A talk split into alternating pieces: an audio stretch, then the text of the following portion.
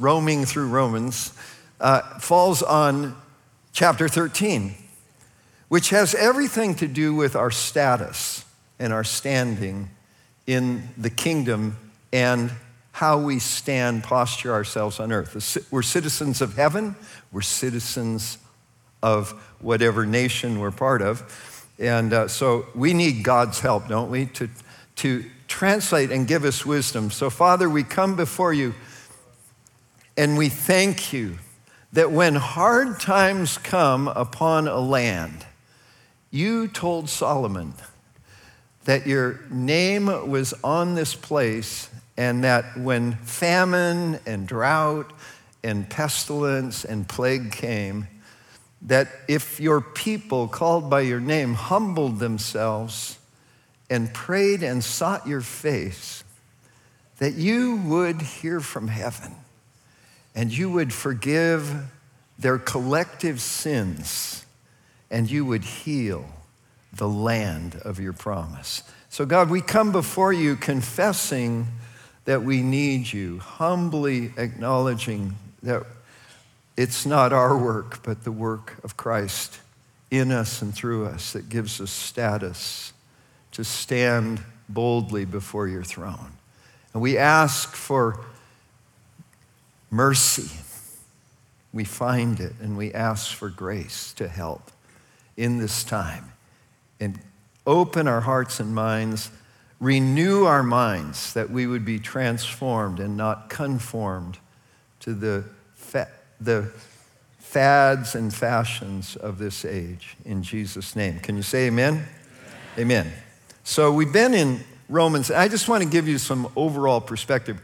Romans, if you read Romans 1, the first eight verses or so, you discover that this letter was concerning the gospel, the good news of God that's in Christ Jesus, you know, and his finished work. But why Jesus is the gospel. I mean, he's the Lamb of God who took away the sins of the world. He is the resurrection of the dead who died and destroyed death and brought uh, a new dimension and a new beginning to our existence and has given it to you. He's given you new standing. You're standing here, you're sitting here as an assembly, you're seated as the ecclesia the, the, of God and your names are written in heaven. You have standing as royal priests. You have identity as a holy nation.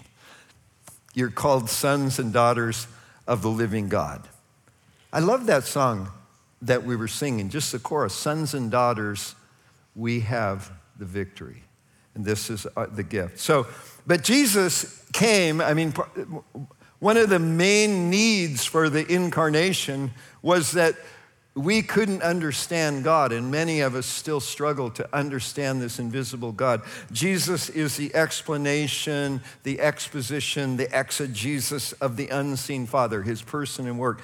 John 1 18, no one has ever seen God, but the only God or only begotten God who is at the Father's side has made him known. Jesus said, if you see, if you've seen me, you've seen the Father. The works that I do, I only do what I see my Father doing. Now, what's amazing is, so Jesus makes the, the invisible attributes and nature of God somewhat known to us. And, and the New Testament does the same. The, the writings of Paul and the Peter and John, James and Jude, and the, the preaching revealed there, the teaching revealed there, makes, explains, exposits, exegetes the person and work of Jesus the Christ. And so we read in Ephesians 3:8, Paul is, is rejoicing in this, that to me, though I'm the very least of all the saints, this grace was given to preach, to declare to the Gentiles, to evangelize the Gentiles, the nations, with the unsearchable riches of Christ. Verse 9, to bring to light for everyone the plan of the mystery hidden for ages in God who created all things. What a calling. This is what we get when we, why we study, like, well, you know, I just want the red letter edition. Nothing against the red letter, but you understand every bit of scripture is breathed out by God for our instruction. And it's like there's so much revelation in these epistles, and they're holy. They're breathed out. They're the word of God. Do you understand when you're reading, when you're when you're having an encounter with the scriptures, no matter where, you're having an encounter with the living word of God, with God the word. So I just encourage you, God, just we pray for a grace that in all our studies and all our, our that we would find Christ in every book of the Bible. All right, so let's go on. But not only that, you are a letter from God. You are an explanation of the gospel of Jesus Christ. I'm going to read from the message paraphrase 2 Corinthians chapter 3 verses 2 and 3. Your very lives are a letter that anyone can read by just looking at you. Christ himself wrote it. Isn't that amazing? And not with ink, but with God's living spirit, not chiseled in stone, but carved into human lives. God released that in our lives. Sometimes we forget who we are, you know, we get all hung up in legalism and the rules to follow and all of these things. And so I just want, I, my, my desire is that you would know who you are. So, Romans, the first 11 chapters of Romans deal with salvation. 9, 10, and 11 with a special focus on the role of Israel, God's dealings with Israel, and the future of Israel. But then in chapters 12, 13, 14, and 15, we really get into the application of that salvation as we live transformed lives. That, that in light of the mercies of God, we present ourselves, we live every day, every moment, every place out of gratitude for His glory. Our minds are renewed and we're transformed by the by deep meditation and continual focus on these realities and it frees us so that we're, we're, we have a transformation rather than a conforming being squeezed into the mold of this world that we live in okay so now we come to chapter 13 in special focus. And so this is quite a chunk, but it, it's actually all, it's one of the best chapter divisions, I think, in, in the Bible because it all relates to how we live in love in relationship to authority, in relationship to the promises and of God, the future, and how we stay centered in this love, this supernatural love that characterizes us, that He's made you a temple of the Holy Spirit. So these aren't like rules, these are this is like wisdom, hokmah, like how to how to reach your full potential in this world. As our friend Lance would say, how to live at level 10, you know, which is he got that idea from John 10:10. 10, 10. He came to give you abundant life. So the first, let's start. I'm just going to read, which I don't normally do, but I'm going to read through the first uh, the verses and kind of the topics, one through four. Our authority and the, and the real issues there are submission, fear, and wrath, which all sound kind of scary. Romans 13, 1. Let every person, every person, that's like, oh, are no exceptions? Be subject to the governing authorities, for there is no authority except from God, and those that exist have been instituted by God. Verse 2 Therefore, whoever resists the authority resists what God has appointed, and those who resist will incur judgment. Verse 3 Are you scared yet? Verse 3 For rulers are not a terror to good conduct, but to bad. Would you have no fear of the one who is in authority? Then do what is good, and you will receive his approval. Hmm.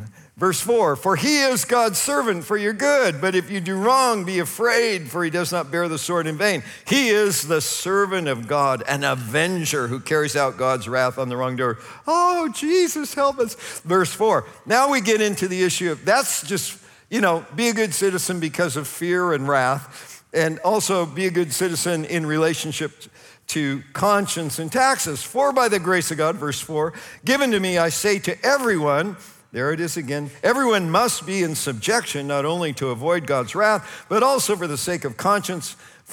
For because of this, you also pay taxes. Pay taxes again and again. For the authorities are, the are ministers of God attending to this very thing. Pay to all what is owed to them, taxes to whom taxes are owed, revenue to whom revenue is owed, respect to whom respect is owed, honor to whom honor is owed. And uh, we'll get into, we're going to focus on this, um, and uh, you'll actually be relieved by what you find out. But in case you're scared now, hang on. You know, this is dramatic tension. You're going to be saved in the end. we have the victory, sons and daughters. Okay, but then the next section, starting with verse 8, uh, verse 8 through 10, deal with that all of this is about love. You know, it's so easy for us to get, get hung up in rules. You know, I used to say that religion, the spirit of religion, always starts sentences with you should, or shouldn't this church, or shouldn't the pastor. And years ago, I gave permission to everyone back on 13th Street to tell people, stop shooting on me. You have to be very, care- very careful how you say that, but it's like, like we're not living under an obligation to rules. We're living out of divine love and creativity and freedom and everything that is in Him. You're the temple of the living God. Uh, Romans 13, 8, owe no one anything except to love one another or each other, for the one who loves has fulfilled the law. Hooray! Uh, nine, for the commandments, you shall not commit adultery, etc., etc., murder, don't murder, don't steal, don't covet, and any other commandments are summed up in this word, you shall love your neighbor as yourself. Isn't that great? It makes it simple. It, and that rule never changes. That is the royal law according to James. Verse 10 Love does no wrong to a neighbor, therefore, love is the fulfilling of the law. So that's one of the ways we know what love does and what love doesn't do. And now, but not only do we live in love, but we are people of hope. And sometimes we don't emphasize this enough. But, you know, Jesus said, I will return. The angels said, you know, he will return. This same Jesus that you saw ascending is going to come back in the same way. And so we live with that expectation. And verse 11 starts out Besides this, you know the time, the kairos, that we're in a season. And for now, for salvation is nearer to us now than when we first believed. Sorry, I have this all memorized in King James from my early days with Jesus. But the night is far gone or far spent, the day is at hand. So then let us cast off the works of darkness, put on the armor of light. Don't do bad stuff. That's verse 13. You know, orgies, drunkenness, sexual immorality, sensuality, quarreling, and jealousy are all not part of who you are. Okay? Don't do it. Verse 14, put on the Lord Jesus Christ, make no provision for the flesh. Usually we won't get into big trouble if we don't plan ahead for things that are contrary to the kingdom of God. So that's, that's the whole chapter. And uh, don't, thank you, Lord. For, so how is this wisdom? And how do we deal with, with like, wait, Okay, so I'm in love, but it says, let every person be subject to the governing authority. So, subject, that's a key word to understanding this. Subject there, we could use the words be submissive. So, there's two, two choices that are, we have here one is submit, and one is obey. Now, submit, especially if you're a, woman and you've been abused by this at the hands of an immature husband just saying. well, how would I know that? okay, ask Ann. Okay, when we were, when we were first married, because I was just doing what I saw my friends doing. But anyway, and I read it in the Bible, so submit. That never worked. Um, but actually, it did, because what I really wanted was obey. Obey means you do whatever you're told. Submit means you recognize and take your place in the divine order. So, actually, if I were to take the lead in the divine order because the husband is the head, then it would have been really easy for Anne at all times to submit, no matter how young and new we were out of the whole hippie counterculture, feminism, anarchy stuff that was part of our, of our history before we came to the Lord. But submit means take your place. Well, men, I got a news for you. Your place is to love your wife as Christ loves the church. That's my place in the divine order. At which point, how many know if women, you just think about it. If Jesus was your husband, you'd be perfect, right? It'd just be like, it'd be so easy. To know him is to love him and all that stuff. But, but we actually know him by obeying him, you know. But it's like, so this word submit has to do with our place in the order of, of government right here. So I, I've dug a hole here and I'm going to get out before I dig deeper. Okay. So be every person be subject to the governing force. No authority except from God. Those who resist will incur judgment. I'm just picking and choosing here, but that's so this is the first issue is that we understand submission. So even if I disagree with the government, if I don't disown it, I'm taking my place. And so um, authority is from God, is the second point. This is what God has instituted. Because God, see, what really, Paul is speaking in general terms here. He's not, like, these aren't rules. These aren't rules like every person must be subject to every government at all times. Because we'll see that Romans 13, it doesn't make sense if we hold it up against the whole counsel of Scripture you know, like all the evil kings that are recorded in the Old Testament, all the evil kings that existed in the Roman Empire. But he's giving general advice. Like, if you want to get along well, do your best to honor the, the order. Okay? And so he, does that make sense? Okay, so why? Well, because, you know, um, you could get arrested, beat up, uh, all kinds of things if you don't. How authority is from God. Daniel 4:17. Daniel said this is his prologue to interpreting Nebuchadnezzar's scary dream of, of this big tree that was chopped down and, and the, root, the stump was bound up for seven years. And he said, The Most High rules the kingdom of men and gives it to whom he will and sets over it the lowliest of men. So because God picks us for a thing doesn't mean we're hot stuff. He just picked us, okay? So he picked Nebuchadnezzar to rule there. But um, then it advises us to do good, avoiding judgment, so we won't be afraid. So here's the deal if, you're, if you go steal things, you're probably worried that you'll get caught and you'll get thrown in jail or worse, you know. And so, or if you do something that you know is wrong, uh, if you have a guilty conscience, you're afraid. You're just, it, you know, there's this, or else you're completely reprobate and, and have nothing. But now we get into the issue of God's plan and what Paul is doing. He's, he's presenting the norm and obviously there's deviations from the norm. He's presenting the state as fulfilling God's ideal for government, which is to punish evil and reward good.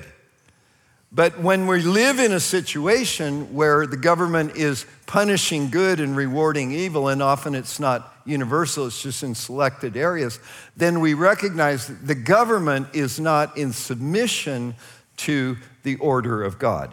Even though it's in that position, it's not in submission to his purposes. And so we have this, I mean, Proverbs 29 2 when the righteous increase, the people rejoice.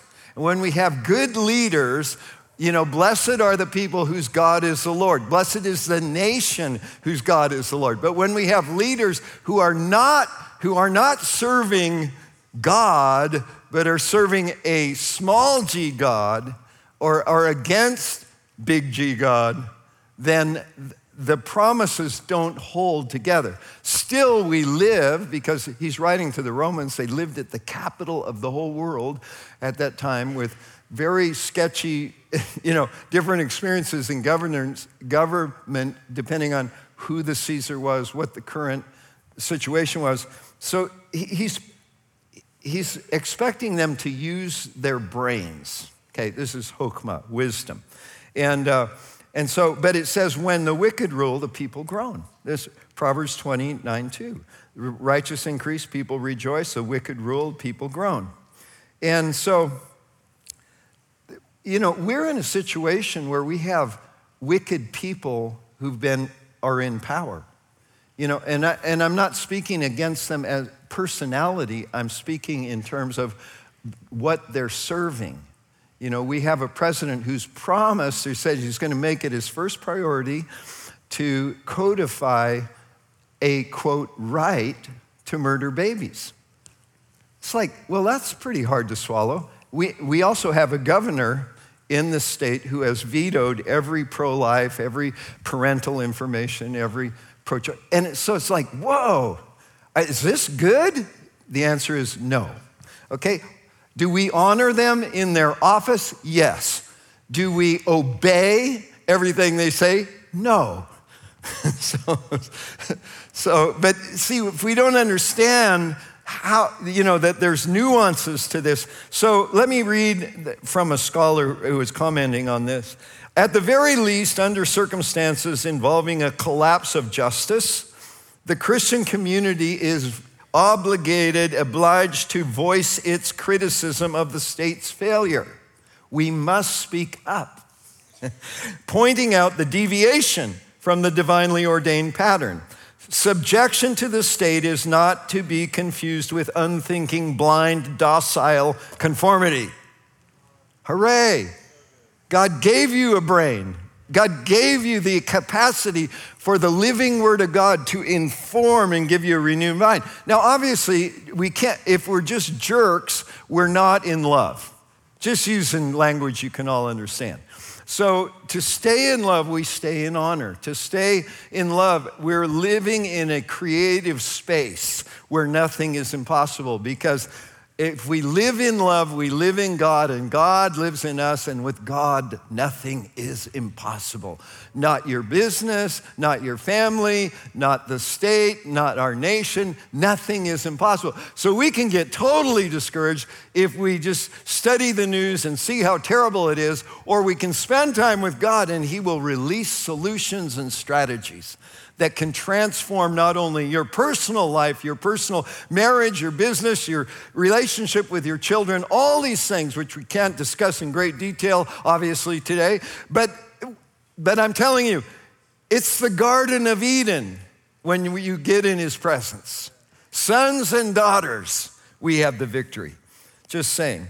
So, and we see this, that it's not like this conformity and docility in the book of Acts. Acts chapter 5. Peter and the apostles got arrested and told that they were forbidden to speak the name of Jesus. In Acts 5:29, Peter and the apostles answered, "We must obey God rather than men."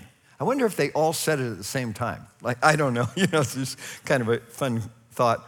And so then the the constituted authorities because the Sanhedrin had recognized authority not only religiously, but the Roman Empire recognized the Sanhedrin as having governmental sway over the people of Judea and uh, Galilee and Decapolis, and wherever the people identified as Jewish people, they had authority. And thus, P- thus Pilate said, Look, just try them under your laws. He wouldn't say that if they didn't have authority. You try them. Then they said, Well, we're not permitted to execute anybody. Ooh. So we want them tried under Roman laws. Interesting.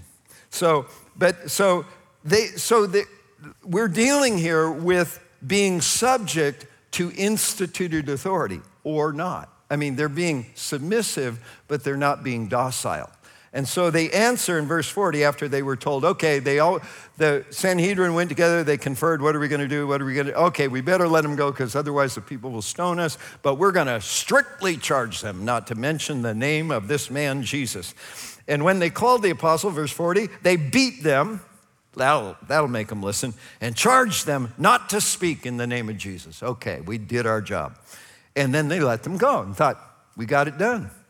Verse 41 you know, they went back into their coffee room and they said, How'd it go? Great, man. We beat them up and we told them not to speak and they left. Ah, good job. However, didn't turn out that way because when they left the presence of the council, rejoicing that they were counted worthy to suffer dishonor for the name. In other words, as soon as they got out, it was like the glory of God came upon them. They started rejoicing because you have a joy unspeakable that's full of glory. When we count it joy, something happens. They were supernaturally recharged. And then look what they did. Good citizens, verse 42. And every day, in the temple and from house to house, they did not cease teaching and preaching that the Christ is Jesus. Come on. It's like, so they were they were submitting, but they weren't being docile. They recognized, they said, we just can't do that. We're under a higher authority that we must. And so we, we, want, we don't want to be stupid. You know, we can, like, I'm not going to pay taxes because I'm a citizen of heaven. Why should I pay taxes? They're using it for all kinds of bad things. And Jesus said, whose image is on this coin? You know, pay your taxes, stay out of jail. It's good, you know. And, and uh, if you get put in jail for, for doing something that's super important, that's great. But paying your taxes falls in the category of just, I recognize what the condition I'm in, I do not like it that the Department of Defense is now spending taxpayer dollars for abortions. It's horrible. So we need a solution for this. The solution is probably not armed rebellion it's probably something that's going to be moved by prayer and by our mouths being open and by the fact that we pray, we vote, and we go after the restoration of our nation. Wouldn't you say? Okay. Because, but we have to stay in love. The wisdom is found in love because love is always aiming for life, liberty, and the pursuit of happiness. Life, liberty, and the abundant life the, the life abundantly, this overflowing, that when it's well with our soul, health and prosperity come. The blessing of the Lord makes rich, it doesn't add sorrow. Of course, there's warfare in this world, but we, we rejoice, we count it all joy, and it ends up transforming us and bringing us into reward. I'm, so, how do we do this? How do we navigate? So, we get these rules, you know, like, don't have church, wear masks, all these things, you know, which are now a little past tense, so no hot button issues. But, you know, some of us are in jobs where, where we're required to put our pronouns after our email address and all kinds of things. What do we do? How do we navigate that? God, give us wisdom. God, give us insight. And here's what we're not fighting as we're not just subjects of the state, our status is that we're children of God, that we were created in his image and likeness, we were redeemed by the precious blood of the Lamb, we've been appointed as royal priests. Amen. And so it's, so, but let's just look at the status, uh, because if we don't see the status, we'll be intimidated. Goliath, the Philistines, and Israel faced off on the hills on either side of the valley of Elah. And the, I hope I got that valley right. Some of my Israel, Israel scholars will correct me if I'm wrong. But the, and so on one side were the Philistines, and the other side were the. And so they said, look, you know, we don't want everybody to die. Let's just pick two guys, they can duke it out. And if we win, you're our slaves. And if we lose, we'll be your slaves. Deal? Deal. They was called champions. So the champion for the Philistines was this hulk of a man named Goliath, who was 10 feet tall, nine and a half, 10 feet tall, big guy.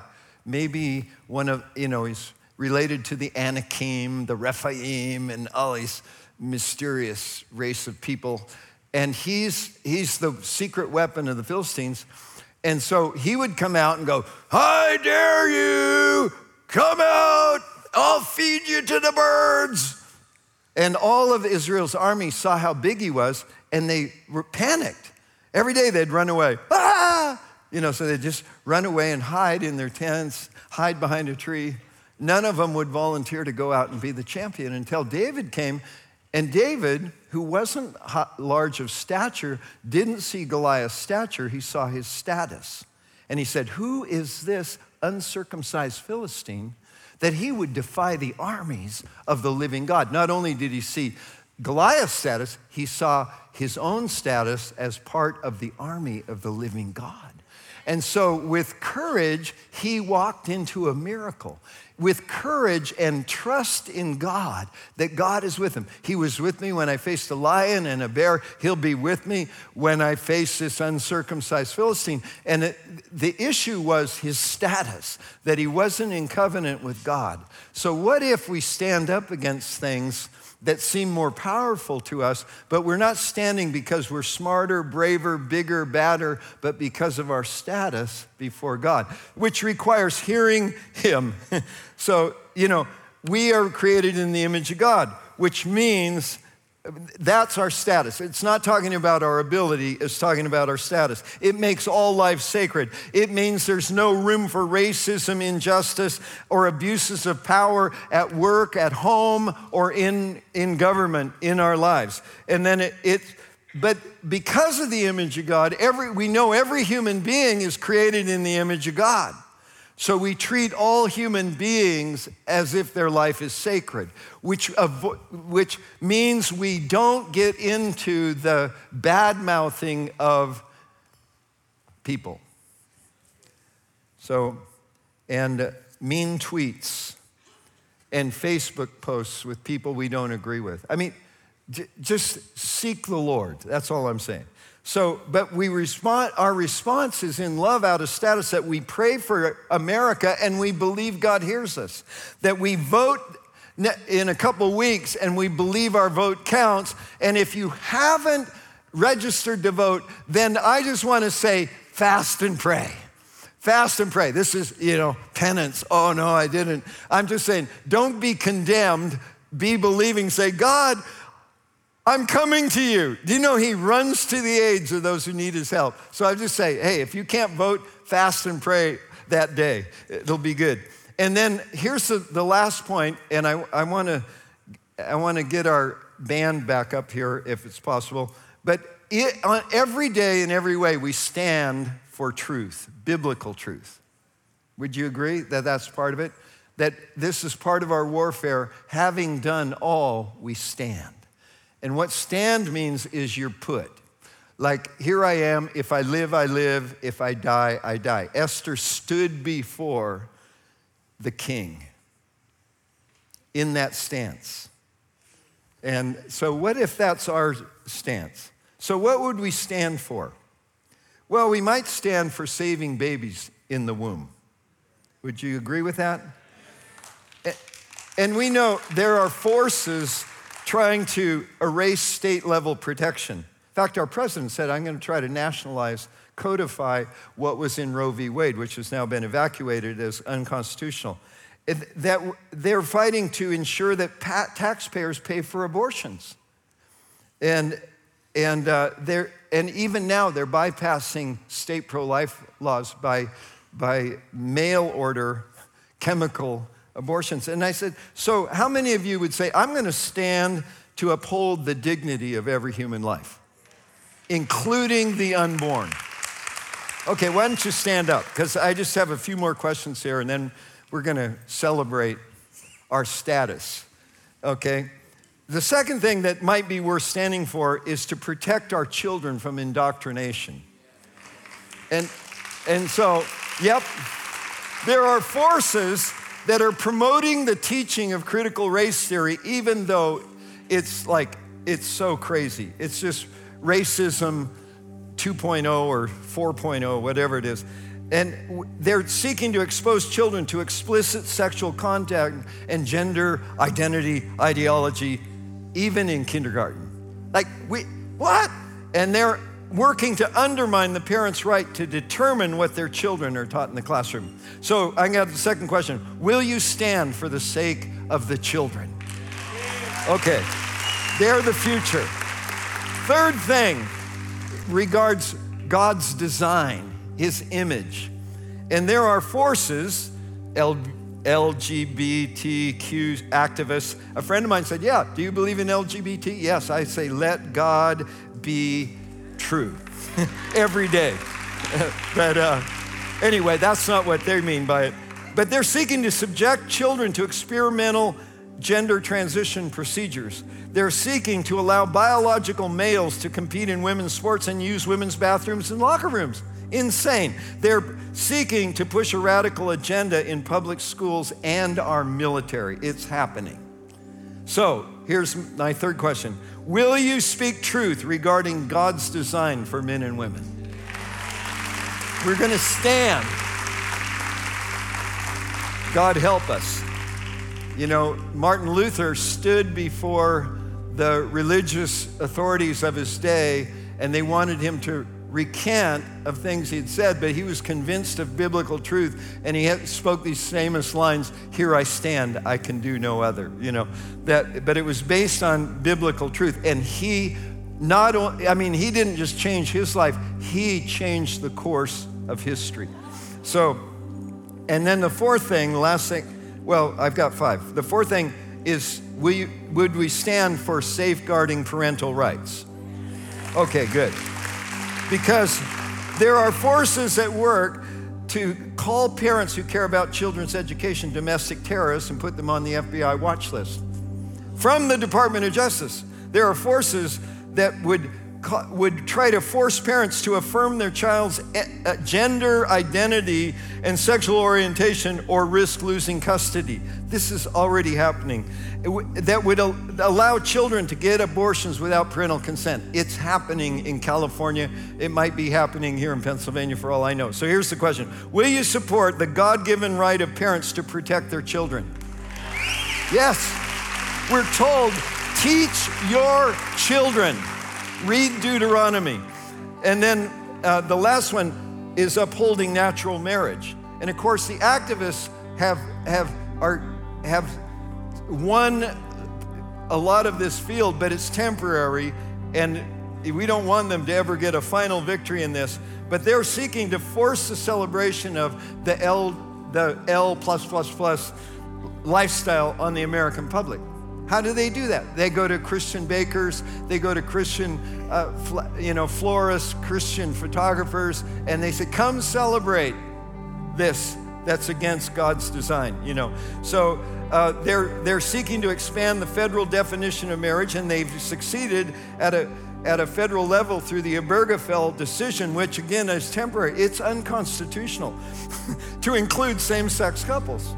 And then they're seeking to indoctrinate the children into radically radical sexual ideology. So last question, will you boldly stand for what God's word says about marriage and sexuality?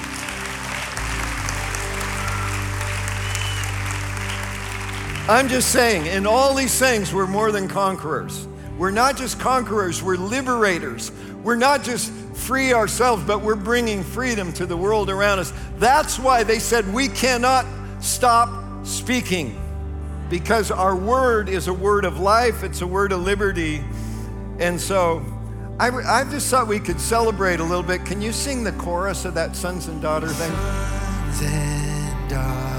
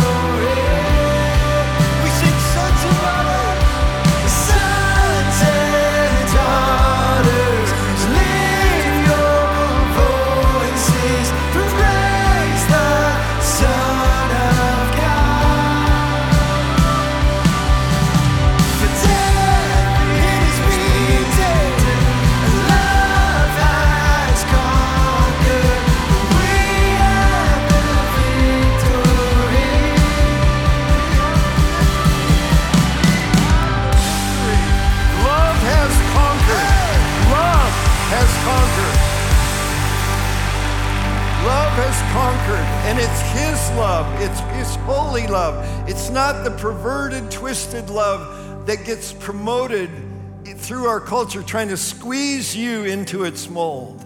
The truth will set you free. The truth will set you free. When we abide in His Word, we become His disciples we're prepared and equipped to take our place as royal priests. And I just want to say to you, you have more power on your knees than all the kings and queens and parliaments and congresses and presidents and governors in the world. You have a status with God to intercede. He said, If my people called by my name will humble themselves, pray, seek my face, turn from their wicked ways. God, so we clean our act up as we spend time with Him. Stuff we thought was okay, suddenly it's like, that's not good. And as we do that, He says He hears from heaven, He forgives our sins. So there's nothing between us and, and the status He has for us, and He heals our land. We believe this. We believe this. And I just want to commission you again to walk in boldness with mercy, to walk in power with love and I, I, want to pray again this prayer we've been praying. I've been praying quite a bit from the pulpit from Acts 4:29. Now, Lord, look upon the threats. Look upon the threats of the radical left, the Marxist agenda, the, the LGBT agenda. Look upon their threats and grant your servants to continue to speak your word with all boldness that our mouths would be open in conversations in workplaces that we wouldn't be afraid or intimidated or canceled while you stretch out your hand to heal and signs and wonders are performed through the name of your holy servant Jesus. Now, here's, here's the wisdom in this. So we can be in situations where we are, you know, a minority of one but you and the Holy Spirit make a majority. So, what, what is needed is a creative wisdom in those darkest places. His rod and staff will comfort us. So, I want to pray right now, and I want you to lift your hands and expect it, and then I'll release you on time. That, thank you. The uh, Holy Spirit, would you give us words of knowledge in the middle of really tough conversations that change the topic and change the atmosphere, that shift the atmosphere. Would you answer our prayers? Would you stretch forth your hand to heal and to deliver? Would you give us those, those winsome words of how can, that, that are only come through your Holy Spirit? And would you release the miracles the signs and the wonders and the healings that transform everything. We pray that in all the darkest offices and work environments, that God, there would be testimonies of healing, testimonies of encounter, testimonies of a word of knowledge hitting the nail on the head, God, and people would come back with everything changed. God, we ask for this, for miracles in the workplace, miracles in our government, miracles in, in big bureaucracies and departments, miracles on university campuses and in faculty lounges, miracles in the environments where policies are made, miracles, miracles, miracles, and the conversion of many. Can you say in Jesus' name? Amen. Amen. So God bless you. God bless you. Go out with joy, be led with forth with peace. The mountains and hills will break forth in singing, for you are the sons of God. So, amen.